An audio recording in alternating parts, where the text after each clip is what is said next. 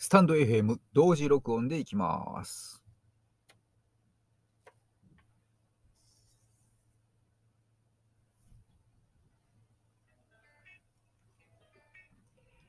アロハー !OK 画像のウォークオンレディオです。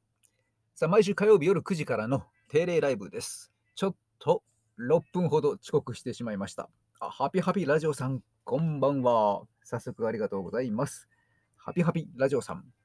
サードプレイスプレゼンツ企画番組、バラエティ番組です。話題は多種多様。サタデーナイト土曜深夜のひととき一緒に過ごしませんか？ということで、こんばんは。ありがとうございます。さあ、今夜は自分を変えられるのは自分だけといったテーマでお届けしようと思っています。はい。えー今週はですね、いろいろとありまして、オンラインのダイエットのヘルスコーチングとか、健康企業さんへのですね、健康コラムの執筆とかですね、まあ、ウォーキングのレッスンとか、講師として行っていました。そんなこんないろいろありました。ですね。あ、そうです。そしてですね、えー小峠さん、生小峠さんに、先週ですね、赤坂、東京の赤坂から溜池山王のあたりをちょっと予定があり歩いていたんですけども、まあ、そのあたりですね、TBS のテレビの社屋の下まで行ってきてね、ちょっと入ろうかと思ったけど、やめました。昔ですね、30年以上前ですかね、20代の頃、よくテレビに出ていたので、顔パスでね、もうそこで TBS、あのまま入れたんですけどね、さすがにもうガードマンも違う人ですしね、何気なく行ってみようかなと思ったんですけどね、まあ必ず 入り口で捕まるでしょうけどね、えーと思ってやめました。で、そんなこんなでですね、あとちょっとこう、夜中のボディーガードのような夜のお店のですね、お姉ちゃんたちの姿勢の指導であったりとか、まあ、そんなこんないろいろやっていた、ボディーガード絡みの仕事をやっていたりとか、あしたお店があったりとか、とにかくこの赤坂界隈は懐かしい思い出がたくさんありましてね。で、歩いていてですね、帰り際交差点でふと自分の斜め右前1.5メートルぐらいのところにですね、えー立っている人、あれ？なんて日だの小峠さんじゃないか？というですね、小峠さんに遭遇しました。でですね、いや、しかしね、あの大きな、大きなマスクをしていたので、ちょっと確信が持てずにですね、でも間違いなく、あの頭の感じも、姿勢、歩き方、歩き方、うん、いや、絶対本人だよなと思いながら、5分間尾行してみました。尾行をね、もしかしたら、あ小峠さんではなく、大峠さんかもしれないのでね、と思うとなかなかですね、結構ですね、小峠さんですか？ってね、声かけね、キムタクですか？って声かけられて、あ、違いますって言われても、まあ、間違えられた人はね、悪い気しないでしょうけどね、小峠さんですか？って言ったね、お前今、俺の頭見て言ってるか？ね、でも突っ込まれそうなのでね、人違いだった時に、えーそう考えるとなかなかちょっとね、声がかけづらく、声かけできませんでした。というですね、えーことがあったりもしました。それでですね、えー本題の方に入ってきますと、あと最後にですね、スタイフの感謝祭にもね、参加しますので、そこにも触れたいと思います。で、その前にちょっと本題にね、えー行きますと、えーまあ、自分を変えられるのは自分だけということで、まあ、冒頭ご紹介したようにですね、いろいろとあのダイエットのですね、コーチングとかをいろいろとしていてですね、まあ、その現場での、現場での流れのお話だったりしますけども、えーこれがですね、うんとですね、なかなか、えー今、複数の人をですね、いろいろと男性、女性、えーまあ、老若男女、なな男女あの見てるんですけども、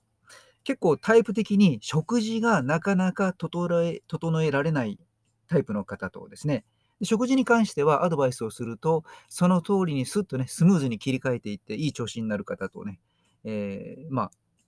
いて、あと、運動がどうしてもなかなかできないという方。で、こちらの場合はですね、えーなかなかこう、カウンセリングだけで実際のね、えーお会いしての対面のレッスンとかがなかったりすると、行動にね、移していくのがちょっとスムーズにできない人が多いのかなとですね。まあ、そんな感じで、うん。まあ、あの、スタイフ仲間なんかではね、こう結構動く人、筋トレ大好き のね、え方の知り合いがすごく多いというものもありましてね。で、今、あの、まあ、そことは全く関係ないところで、ちょっとね、えーコーチング担当している、えー、クライアントさんのね、えー、ダイエット希望の方たちは、えー、もう9割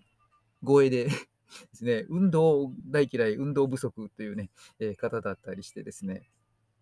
まあ、なかなかそこでですね、え、良い実績を出していくには、他のクラスではですね、こう嬉しいことに、OK 先生に会わなければ、もう今の自分はなかったですというね、えー、そんな感謝の言葉もいただけたりもね、していますけどもね、えー、今またね、こう新たな生徒さんたちも何人かいたりして、えー、ですね、まあ、あの、一つはこの行動変容を、促していくようなコーチングという形で、まあ、毎週1回コーチングをしていったりとかですね、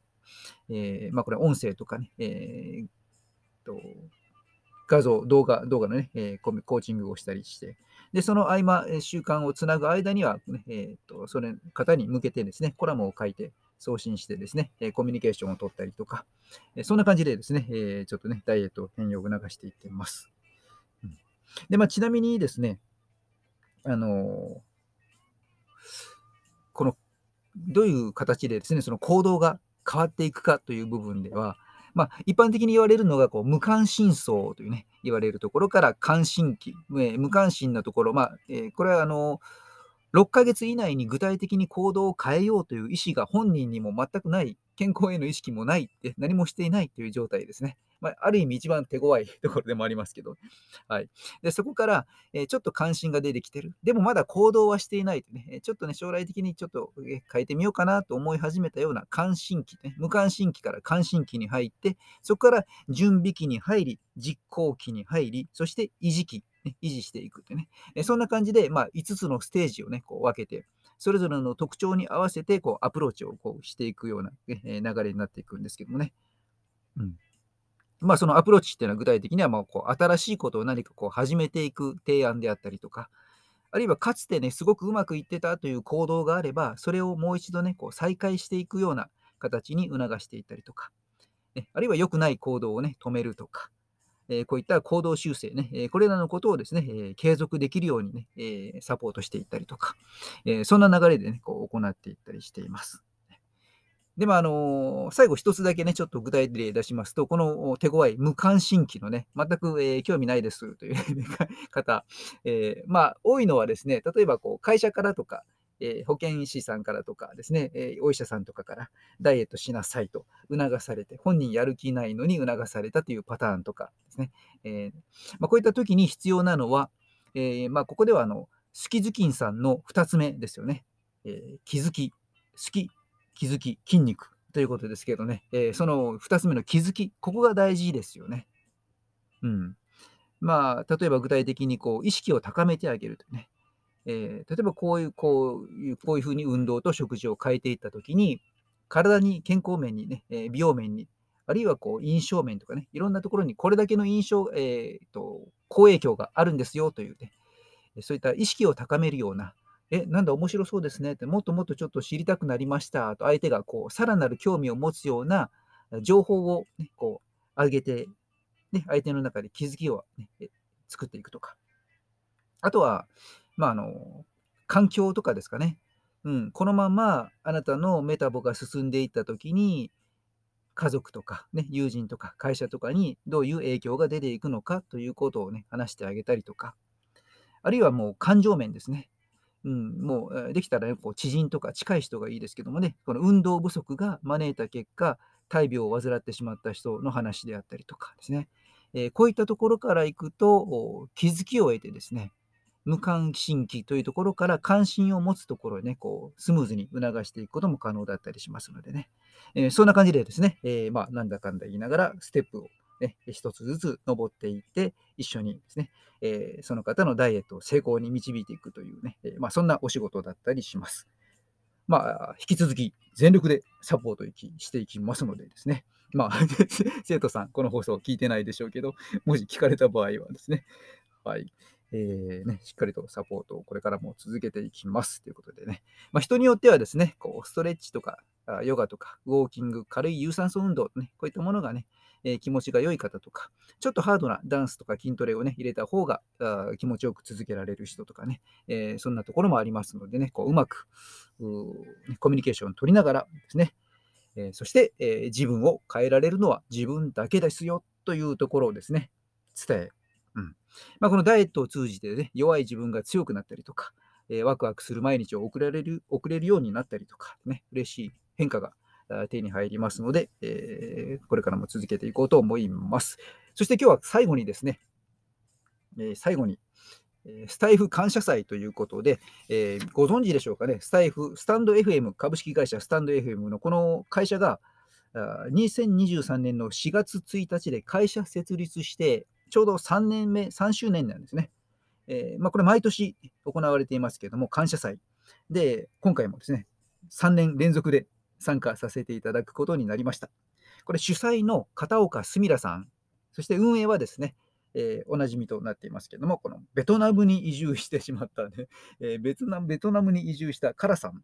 そして鹿児島出身のドンブリン・ドンちゃんですね、えー、それね、えー、すみらさんとこの3人がね、今年もしっかり運営してくれていますのでですね、えー、そこで私は4月1日20時20分から出演させていただきます。このイベントはえ朝の9時から夜の9時まで行っています。そして夜9時から10時は打ち上げライブもあるということですので、ね、今回は10分以内の収録を上げると。自分の担当の時間に上げるということで、えライブではなくてね、こう収録したやつで予約投稿で配信できるので、えイベントに参加される方もね、え仕事の都合とかいろいろなくて考えずに、すごく参加しやすくなってますので、概要欄にリンク貼っておきますので、興味ある参加してみたいという方はですね、ぜひえ、そちらね、え、ちょっとチェックしてみてください。10分ほどのですね、スタイフへの感謝の気持ちをね、えー、述べるような放送を行うという形ですね。72名の募集ということですね、今回ね。もう半分以上埋まってますけどもね、まだ、えー、エントリー間に合うと思いますので、よければね、えー、参加されてみてください。という形で、えー、お送りしました。あ、こんばんは。今、終了しようかと思った、その瞬間に、いらっしゃいました。青森の兄。いや、いいですね。青森の兄。え、そうです。青森の兄さんの、えー、ね、こう、スタイフで出会いましてね、つい最近ですけどね、ちょっといろいろとあの、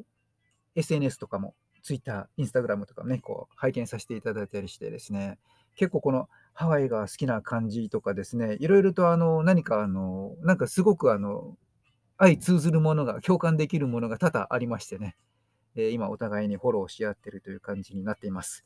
あ、そしてまた 今終了、終了しようとしたところですけど、ギリギリ間に合いました、こんばんは、とね、えー、すみらさん来ていただきました。